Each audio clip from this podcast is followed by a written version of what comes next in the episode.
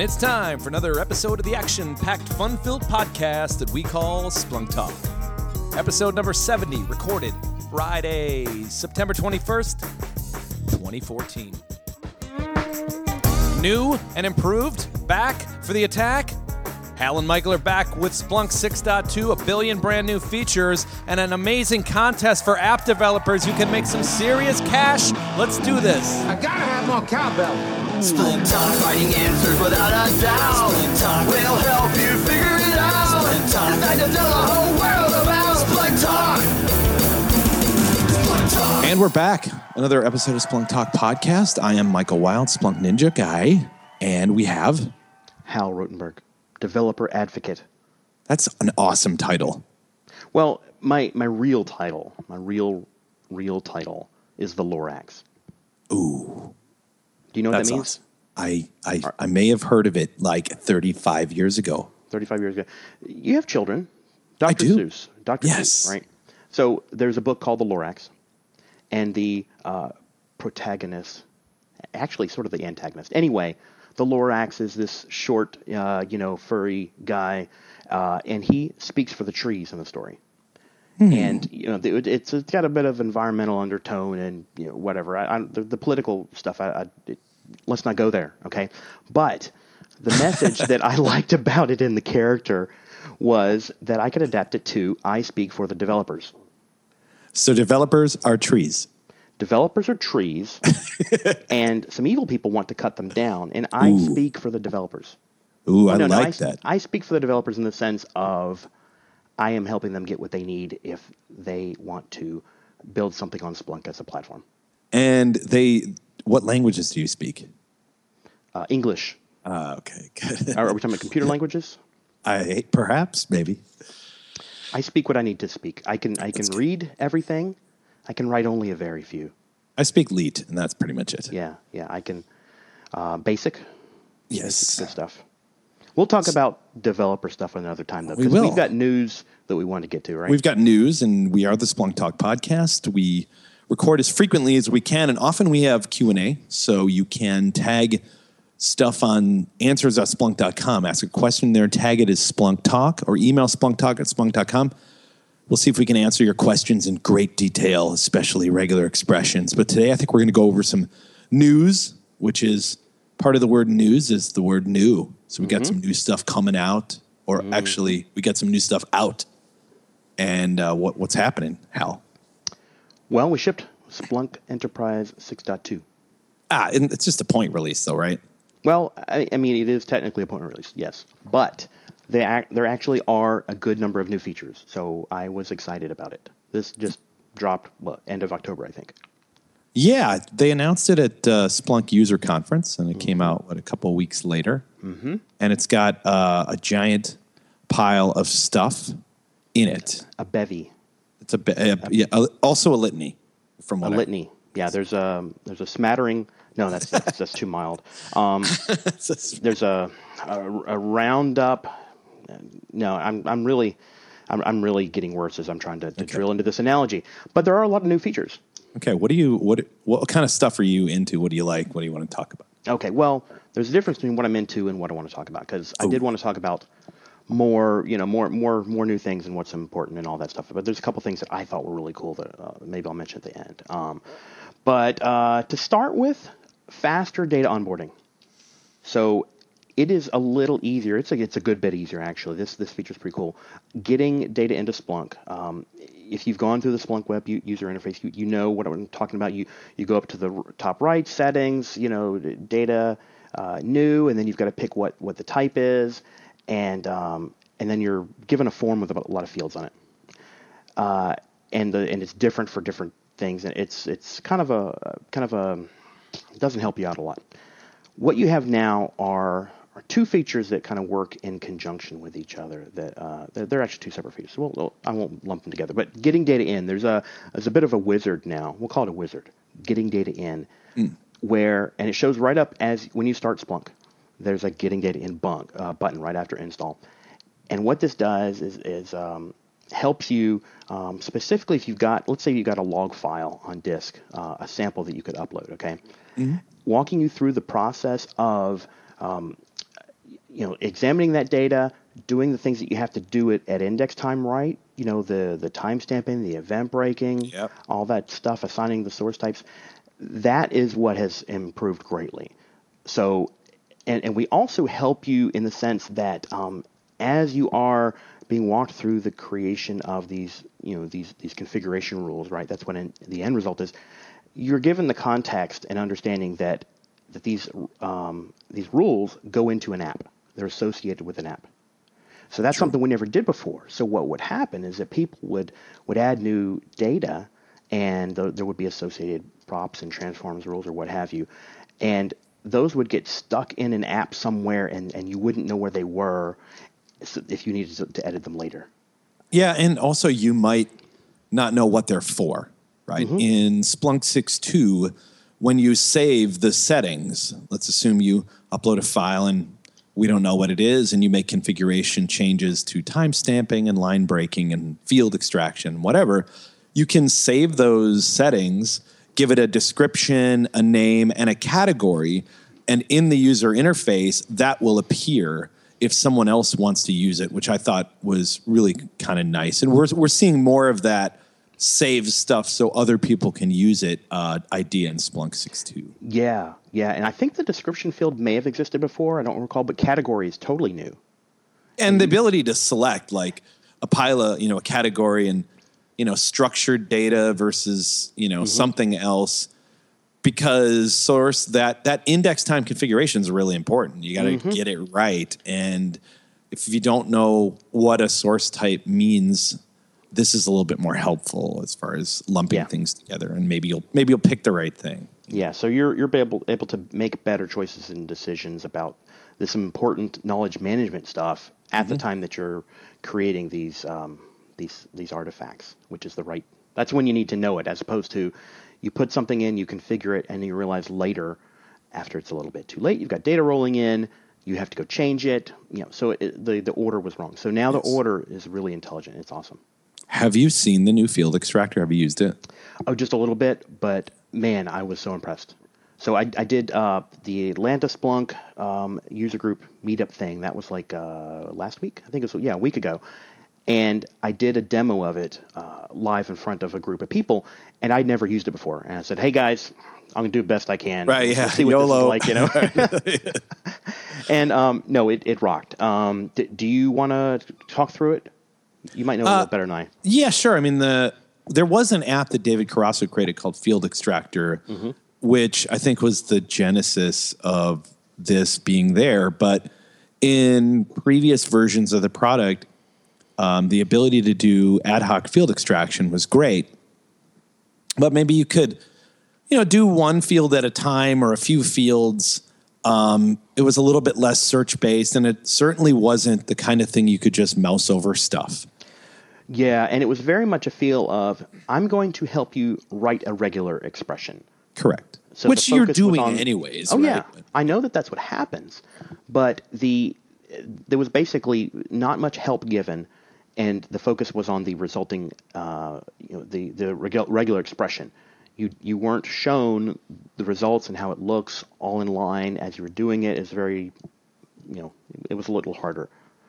Yeah, and it's pretty it's pretty fantastic because you know you can go, you know, right from the search interface, um, and and the ex- field extractor appears in a couple of places. It appears as an a workflow action on an event, but it also appears on the left hand side of the screen in the search app. There's that was a gray area where all the fields are listed, and there's a little extract fields button. Um, it'll let you extract the fields out of the events that you see, and it's literally just like highlight this, name it a field, highlight this, name it a field. Makes a different color for every field, so you can kind of see what you were doing, and it guides you through the process of field extraction and testing it out and seeing if your analytics are right. And you know if the things that you wanted to create fields for were going to yield the the statistics or the set of results that you wanted. And it's it's kind of i kind of think it's it's how it ought, always ought to have been That was an awkward phrasing, but I totally bel believe you and agree with you. Yes, it, it is a good feature. Yeah, should just should have been. should, just what should have been. what that. should have perhaps at one point in the future have been uh, past, present, you know, predictive, subjunctive, what have you. right. Ne- next, Right. Do you use pivot ever? some. Yes. Some. I'm getting into it more in the sense uh, because I'm making more, starting to make more data models. Mm-hmm. So, m- not I don't use pivot uh, much in the sense of analyzing data. I use it in the sense of um, basically um, I've created a data model. Let me make sure that it, it looks and works the way that I intended it to, and the data model inter uh, the pivot interface is a great easy way to do that. But So now- there's new stuff in Pivot. Yeah, there's new stuff. Um, and if you are um, a pre 6.0 user, or was it Six 6.1? is when we did Pivot. And six, six or five was- six one, right? What was five? What was five's big thing? Uh, it wasn't pivot. No, we had the high. Uh, we had T stats in five, Correct, but it was under the covers, right? right? right, and and six brought it out, and that's when you had data models and pivot and Right. acceleration of different kinds. And anyway. Pivot, Pivot's a pretty cool user interface because it is aimed at um, when you already have a pile of data you know you want to look at. Um, it makes it really easy to start building visualizations. I, I really like it as a visualization builder. You need to build a data model ahead of time. And now uh, in Splunk 6.2, we have um, a feature. There's a, there's a couple new tabs in the search results. We'll talk about one called patterns, statistics, and visualization, but instant pivot. So you literally can go from a search that's there, you click the pivot button, and it'll go ahead and allow you to use uh, explore and analyze data from the pivot interface, which is a bit more. Let's focus on the visualization that we want and use the fields in the way in which we would in a you know a BI tool or something that was focused on just report. Now, explain to me how this is different from creating a report out of a search, out of search results. Uh, well, uh, when you create a report, you're distinctly saying, I want to, you know, create this report. Maybe it's stats, count by something, and save it as a report. Um, in Instant Pivot, it's basically going to take that whole set of results and allow it to be within the pivot interface. I mean, in, in a way, you're creating, you're ultimately creating whatever table that's going to be used in some dashboard panel. But um, you get to flexibly move around the pivot interface and change the visualization itself. And sometimes changing the visualization type in pivot actually changes the search. So a time chart versus a pie chart, right? Those are different um, searches that would be need to be ran for that. And it just it kind of gets you to doing visualizations a lot faster especially because if you want to change a visualization uh, in the search language it may require you to redo the search or think think it through a little bit more and pivot just sort of you, you you're a bit more natural. Now, have you personally um, looked at some of the searches that are generated under the covers and compared them to before, the other way, right? i mean with pivot or because Pivot has a little bit of a different Does. language to it, a little different feel than, than earlier SPL.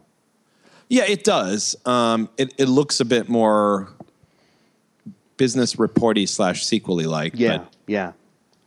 you know, partly because the pivot is focused on the data model, which is a column data store when you accelerate it, um, and it it kind of needs to know how to do things in that in that method. But it's the the one thing the whole pivot interface. If you look at the pivot search command, if you let's say if you go to a dashboard that has a pivot table on it and you click on it and you get down to the pivot interface there's actually a show in search button and you click on that and it'll pipe it to pivot Right, and that's where It's easy to read, different right? after pivot, because those you, you've got uh, you're looking at the da- data differently. But most of the time, you're not. I mean, the point of the pivot interface is to not have to go back to the search and Correct. the- edit the search language. Yeah, and then also if you actually read the pivot, um, the search command, it's it's e- I think it's fairly easy to read to understand what is being done because you can see a group by and you can see a filter and all of that and Um, the search language itself may accomplish the same things, but it might not always be as obvious that that's exactly what it's doing. So. Yeah. All right. Next, pre-built yeah. panels. Have you checked them out? Pre-built panels, I think, is probably one of my favorite features in Splunk 6.2. Is it? Yes. Well, pre-built panels. These are. Um, it's a dashboard panel Mm-hmm. that you can share. It's an object. So, uh, what, what's what's new and important and different? Why why is this something you couldn't already do? Because you could already make dashboards. You could already put panels in dashboards. What's different, man? There's some different stuff in there. Um, if you make a dashboard, so let's say in pre 6.2, which would be anything. One Less. dot oh five Yes. dot Right. oh one Yeah, probably five. Yeah. five uh, four three five. Yeah, with different. I think we had a different dashboard framework back then. But, anyways, so um, you could make a, a dashboard pretty easy, point, click, however you get it there. Um, and maybe that dashboard was being generated by you in the UI, or maybe you built it with simple XML, whatever. And it's there. And someone could take your dashboard and clone it if they wanted to. Um, but the dashboard panel itself, itself has a bunch of things in it. If you think about it, it has a visualization, it has settings, and it maybe has a search built in, probably. It might have some form fields. Exactly. Um, and if I wanted to use that on my dashboard, let's say Hal did all the work necessary to make my most popular tweets dashboard panel for, you know, the Green Bay Packers, right? If that's what we were doing.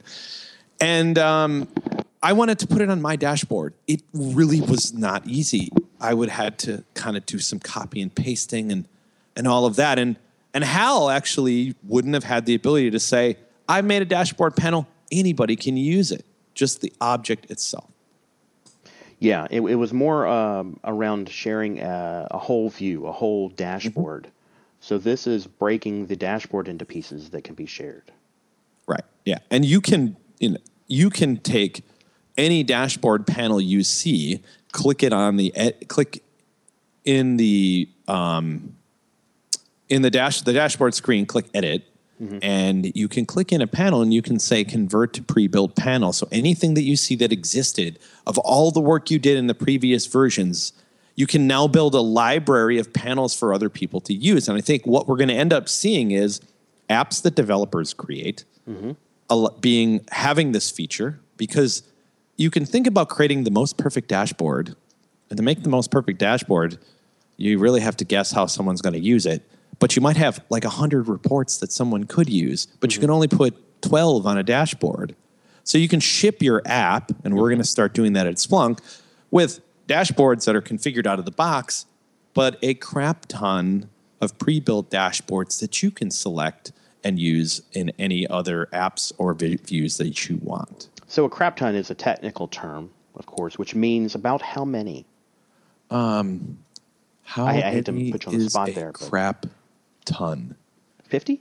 Um, it's a oh, that's awesome. A crap ton is equal to four shit loads, according to uh, Urban Dictionary. So we we actually need Of course, probably, the answer was out there already. Yeah, we probably need to come up with a search command. Oh, actually, and then a uh, Why did you Google that? yeah, I had to. Well, you know what? You'll end up on Reddit, and then you'll have a, a really fun time. So, anyways, uh, re- pre-built So the- panels is kick-ass. So I would call call this uh, sort of the the it's analogous to saved searches, but it's for visualizations instead of just uh the text in a search. Correct. Yeah, and again, the fact that it's reusable, one person, you know, also even the idea of let's say you're a Splunk Enterprise Security customer, and you want to make your own dashboard. Mm-hmm.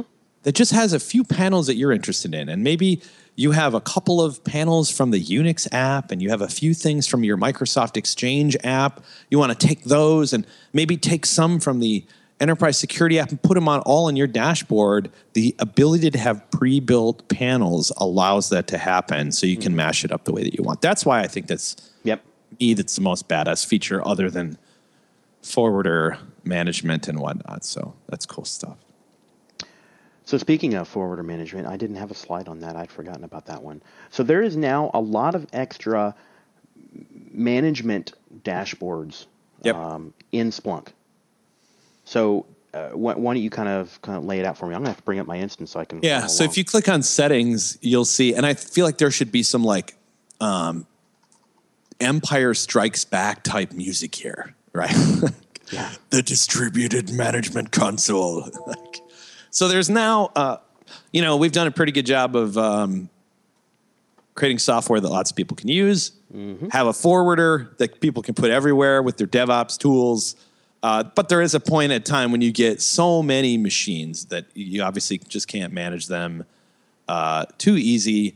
But you often want to see them, and some of the things you want to see is how much stuff is being indexed, where is it coming from, um, how are things performing, uh, how are resources being used. So this distributed management console does that, especially if you have multiple indexers and all of that. But there is also a really cool forwarder management thing. I mean, in in So, six two, in, in location wise, just for people to follow along, if they've got 6.2 up, I, I clicked on settings and there's Yep. a new section called distributed environment.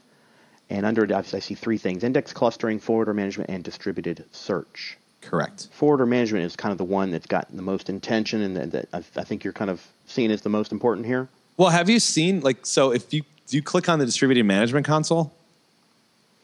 So if you click on that, it's it's also as an icon on the Oh, left hand oh, side. I missed that. Oh, Well, yeah, uh, but I totally but, missed that. Yeah, but it's there. Like so, you click on that, Oh. and it gives you a bunch of statistics about like Thanks, man. you know if you're in standalone. I'm in standalone mode right now because this Yeah, machine This is that- just that on my doesn't have a cluster, but it does tell me how much I'm indexing and all this other stuff. Mm-hmm. But like Hal said, uh, under that same area under distributed environment under settings, click on forwarder management, and that is basically a nice front end to a lot of the stuff going on in deployment server, which its job is to take configurations that you approve of and get them to nodes that you need, right? Which I think is pretty cool. You can finally see what's going on, make your own server classes, um, and uh, reload the, settings, and it's it's pretty decent. It's like for the first time I've like used deployment server and uh, it and not failed. And the failure on my end would always be like, what do I put where and how do I make it go? And sitting there looking around, asking when is this node going to check in? And I did it recently um, on a, a system that I, I wasn't allowed to have SSH access in other than installing the forwarder and configuring one command. So I couldn't go down there and do anything.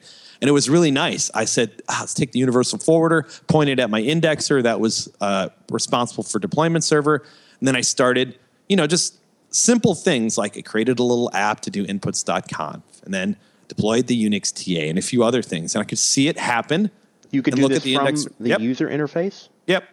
Yeah, you can do that from the user interface, right? You decide what clients are. You can create server classes. You know, you can um, mess with the apps. Uh, and uh, Oh, so this is part of the. Uh, this is an aspect also of the getting data in wizard. Yep. Because I was talking mostly about the Mm-hmm. up, upload portion, but there's a monitor portion, uh, monitor button, and there's also a forward link. If you click on forward, I see now Yeah. you can select forwarders. Yep. Wow, It's- that's it- awesome. It's quite handy. I mean, would you manage 150,000 things here? Well, perhaps you would, but you'd probably want to create server classes for each type of thing Mm-hmm. so that you knew, you know, if you were successful. It, it's But it's now you have exposure in the UI to the server classes and mappings to applications and names of clients and and and in Yeah. this handy little three tabbed interface.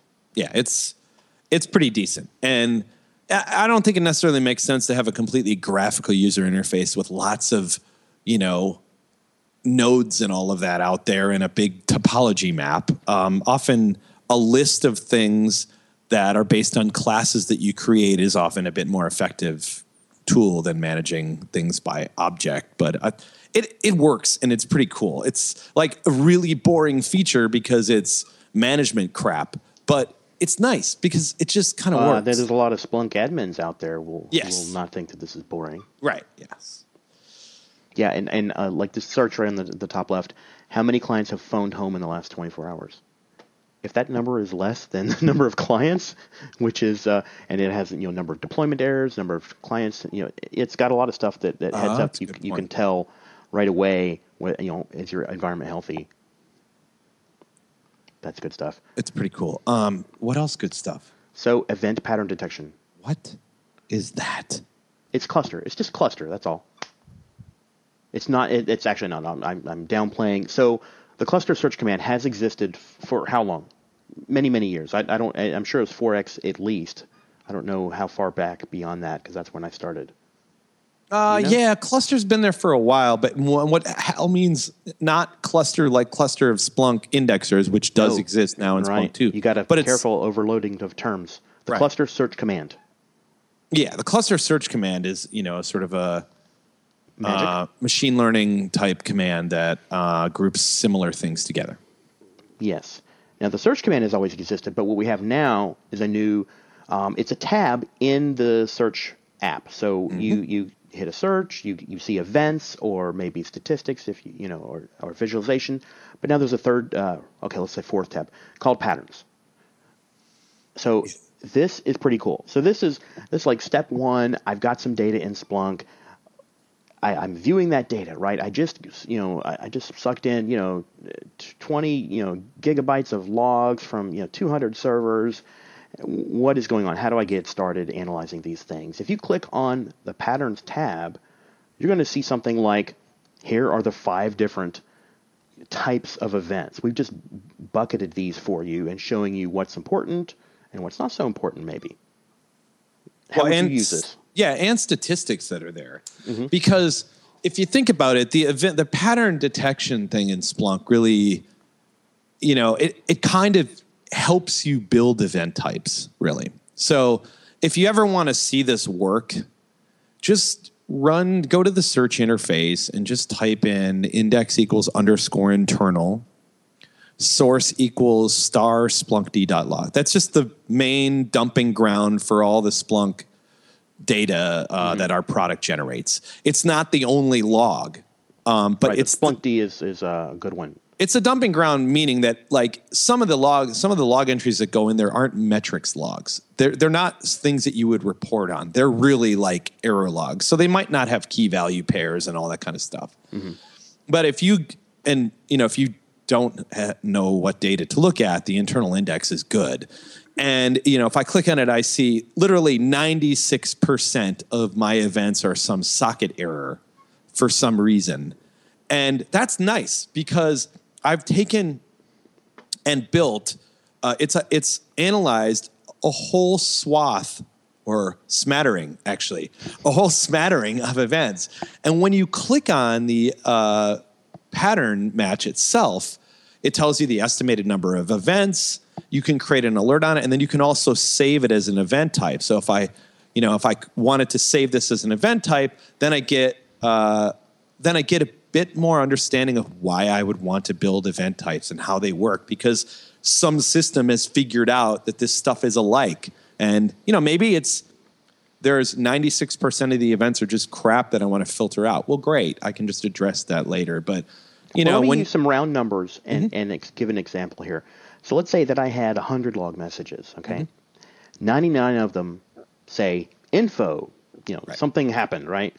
And the the 100th mes- message says error, and then it's got some some error message, right? Mm-hmm. If you did a search that returned those 100 events and clicked on patterns, you'd probably see two things show up. Correct. 99.9% that's that say, you know, uh, actually I guess it would be exactly 99. Anyway, 99% would, would have uh, one type and then that 1% would be this error message. You could click on that error message, save that as event type or create an alert. There's a create alert button right there as well. So now, without having to delve very deeply into the data at all, without having to build a search, um, you've you've kind of um, condensed all this this massive amount of data into what was really meaningful and actionable and important. It is a pretty sweet feature and it's a lot of the technology has been there for a long time and there's no no reason that you couldn't have used it yourself but just having something that says here are my patterns is great especially for new users or existing splunk users that maybe didn't know those commands existed and uh, it's a pretty cool feature Yes, definitely. Splunk. 6.2. So there's there's two more features I wanted to talk about. One of Go them. Is search head clustering. Mm-hmm. What is that about? So search head clustering is well, you, you know how you've in an architecture of Splunk, you've, you've got the search head, which is the web front end. You've got the indexing tier where all the crunching's done, and then you've got forwarders at the bottom sending data in, right? Right. If you want to scale the environment up, it's time to go from one server to many servers, for example. You usually start with Indexer, um, but if you've got a high number of uh, users, you know, doing a lot of, sort of simultaneous searches, then you need to scale the search head prior to 6.2, the only way to do that was a function, a feature called search head pooling. The problem with search head pooling was that it was hard and it sucked. It did the job, but it was hard.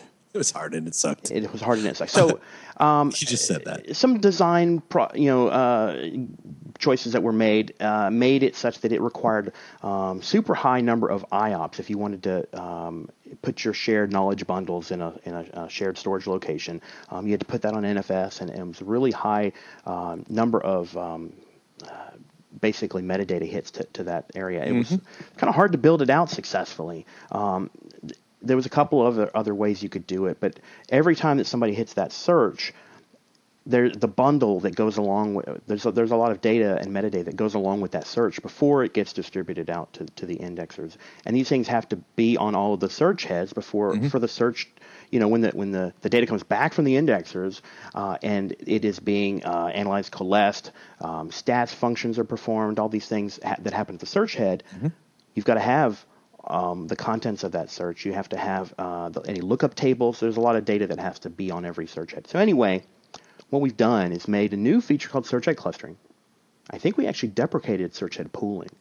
So this is like we're, we're, we're telling you it's only going to exist for a certain amount of time. So go ahead and start thinking about deploying search head clustering instead for you know when you need to scale your search heads out. Anyway, totally different architecture, and it is super dead simple, easy to deploy, manage, and it handles uh, things so you don't have a single point of failure. So let's say that you had um, like a, uh, a, a- network VIP or a, or a DNS entry or a load balancer in front of Splunk that you send people to. Right. You know, like like search.company.com, right? You go to that address and then you're sent to one of the the search heads in this cluster. Um, if one of them fails, it's dynamic. There's nothing to manage. They uh, th- one of the search heads will will nominate itself as a captain. I think the role is called, and the other guys say, "Okay, captain, right away, sir," and they fall in so. line. and uh, you know they they they send diff diffs of the configuration files to everywhere that they need to be. If that guy falls off the, the planet, no big deal. One of the other guys steps up and says, "I'm the captain now." See how see how I did that? I didn't even I didn't, I didn't know that was coming.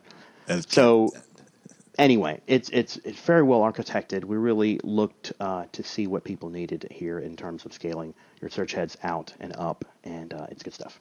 Yeah, and search head clustering, I mean, or just having multiple search heads is sort of like having multiple web servers in front of your um, production web application. You're going to send different customers to different at different web servers, but you want to make sure that well, the HTML pages are on every web server or they're accessible.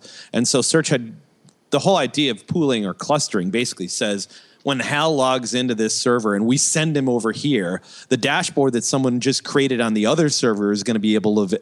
Hal is going to see it, Right, and everything will be cool. And that's, I mean, that's ultimately the the biggest part that that is needed that you would notice if a dashboard or a search didn't show up. And that was the goal of search head pooling, but search head clustering seems to finally realize that to be uh, Yes. true. So Yes, I'm, I'm going to call it version two of of um, distributed search heads. it's search head hot tubbing and not just pooling. It's hot tubbing. All right, I'll just let you have that one. There's one more feature. I'm going to mention it uh, briefly, and this is called the KV Store. Do you know what that is? Have you played with that at all? Do you know anything about it? KV. Hmm. I do. I do. So Key Value Store. What is that? It is a very, very easy to understand feature. Hmm. Okay. So you know what lookup tables are, right? I do. I do. Okay. So if you have um, some static information that you need to always let's say you've got an error, error ID one two three four right, and maybe that corresponds to a you know bad line card in a you know Cisco you know whatever whatever right. You could have a lookup table that has all these error codes and some descriptions, and then you run that through a quick search, you know, using the input lookup command, and then bam, that you know whatever that that number one two three four correlates to spits out as a as a field in your in your search and your visualization. So, uh, and these are used all the time in lots of different apps. And there's uh, some other things you can do with them as well. But that's that's kind of the the short version. So, uh, when you get when your needs are beyond a certain size, um, the the maintenance of these these flat CSV files can can be hard, um, and the performance when you get you know beyond megabytes and megabytes of, of something like that because it's just a CSV file, right? This is not a database um, at all. You know the performance can suffer. So, what K- KV Store is, it is basically an embedded version of MongoDB Okay. and it is a key value store. So it is a, is a very simple store of data that you ask it. You say, "Here's my key," and it, it gives you the value. That's all it does. But the interface is precisely the same as working with a CSV file. So there's Right, no and it's built into change. Splunk, right? It's built I mean, into Splunk. yeah. There's no maintenance to it. Just it's very transparent. So that's why I use the word embedded. Um, it, it's it, it scales the same with the same unit of measure as your search head. So you install a new search head, you got another instance of it, and the configuration, you know, distri- distribution just happens. You don't have to think about it or maintain it at all. Very nice. So maybe something more interesting for developers uh, and, and folks that have uh, very large needs to maintain the state of something over time, as opposed to, uh, well, I'm sorry, not not over time. That that's the the point. Like the data that you index in Splunk, these are things that change over time. But what if you need to maintain the the current state of something? Uh, that's when you you look at solutions like the KV Store. The end. Amen. The- yeah, and I think having um, a little database in a in a way available to Splunk developers is going to be kind of cool. Mm-hmm. Like, Yep. And you could you if say if you had you wanted to like load data in it, you could do. I, I was just working the theory, uh, uh, the, the the technique of this uh, for for a customer the other day, and we're gonna we're probably gonna test it. I haven't done that yet though. But um, this guy had uh, a CSV file that was dumped from some external system, you know, from a database on a daily basis. Well, now what we could do is a, a saved search with DB Connect that would go get the data on that daily basis or what have you, and then tail uh, uh, tail uh, pipe that to the output lookup command, and that would do the the job of getting it into the KV store. oh, so output lookup will will dump stuff in Will the KV populate the KV store. Yes. Ooh, that's nice. Yeah. So it, it think I have a it need for that. Literally exactly like a little CSV file, except that it scales and it's uh, you know it performant, uh, and it doesn't have the drawbacks of, of those CSV files. Awesome. There you go, man. Speaking of developers, here's a segue. Developer segue. Developer segue. I, I like that. Yes. Lorax, Lorax, what do you have to say about developers right now? Okay. Well, What's going on? I was afraid you're going to ask this, man. I'm so nervous. Uh, so What about trees? Tell No, me no. about trees. Okay, so we were talking about trees earlier. No, the, the, the, the problem here is that we have lots of things at Splunk and efforts and teams that are focused on the end users and the the folks, the, the buyers, of course, you know, that's what sales are for. Uh, the the end users and, and the buyers at, at that, that pre-sales side, you know, we haven't brought Splunk yet. We, we've got field teams for that, right? We have consultants who are paid to go out and, you know, I have, need this done. We'll pay you money. There, it's done, right? We have those components, right? Um, we have support. Support handles all your needs when you have problems using Splunk and you need help uh, or things break, right? Um, the the the harder part, the thing that we have focused less on uh, in the past was uh, people who are building solutions on top of Splunk.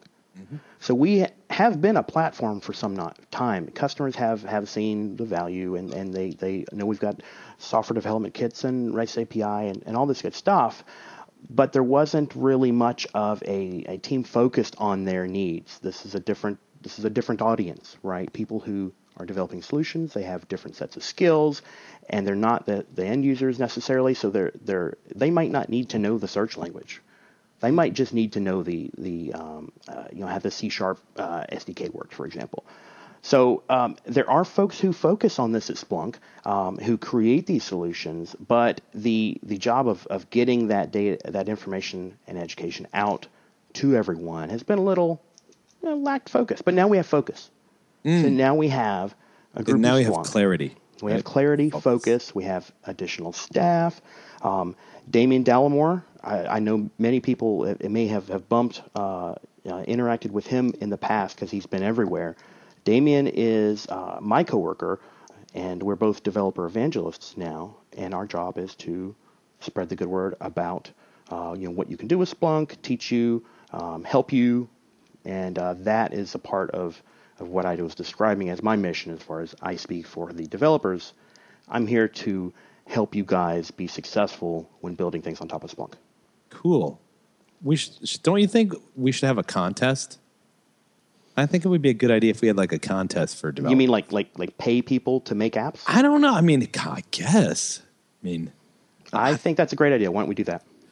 okay. So let's create this contest right now. That was one of your better segues. Yeah. as opposed to the other one. Dev.splunk.com. yes, dev.splunk.com. Yeah, if you go to dev.splunk.com right now, or sometime before the end of the contest, if you're listening to this a year later, Well, if you listen to it between now and January 20th, 2015. Yes. Mhm, Yes. you can participate in a contest where we will give you cash money for creating an app. Ooh. And what's it called? It's called Aptitude. Aptitude with two P's because it's you know an Splunk app. you know, That's APP. cute. Yeah, I came Yeah. up with that. Yeah, you go to uh, dev.splunk.com. Is the easiest way to get to it. There's a big link says Splunk Aptitude. It te- tells you some rules, and you can enter through a site that we're using called ChallengePost. which is a neat site. It I is have cool. to admit, it's basically um, if you have a, a project that you want to um, like like hackathon, you know, people Mm-hmm. are going to create some sort of software project type thing. It manages that process and allows people to collaborate and vote and uh, you know have all the rules and everything. You know, it's it's a nice system. Awesome. So that's that's where you're sent to to submit your your entries. And uh, there there's two categories for this contest. You can either create an app based on uh, to, to to solve the problem of of uh, Microsoft System Center Configuration Manager doing stuff with it in Splunk. Mm-hmm. Okay, so that's that's one of the categories. The other category is just open, kind of wide open, innovation.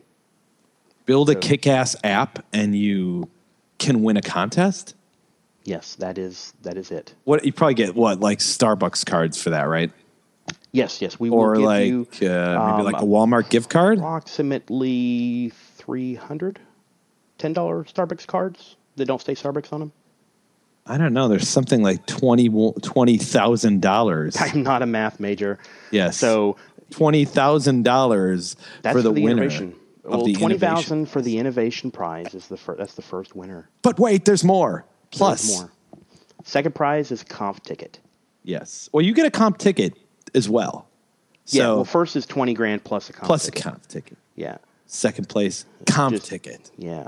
Which And is actually- the- so there's two, but there's two categories. So there's two sets of winners.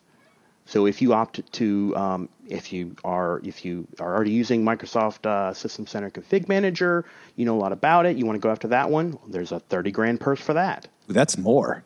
That is actually 10,000 more than the innovation prize. Let me hold, let me verify that. Yes, go ahead, Okay. judges. Correct. Yes. Awesome. Okay, so that's 10,000 more. So I guess somebody out there really would like to see a config manager app for Splunk. Yeah. we actually do help you get started. Now, I don't know if you knew this, uh, Michael Wilde, but we read. give you we give you data, we give you Okay. um, guidance on how to. Um, I'm talking about the config manager option.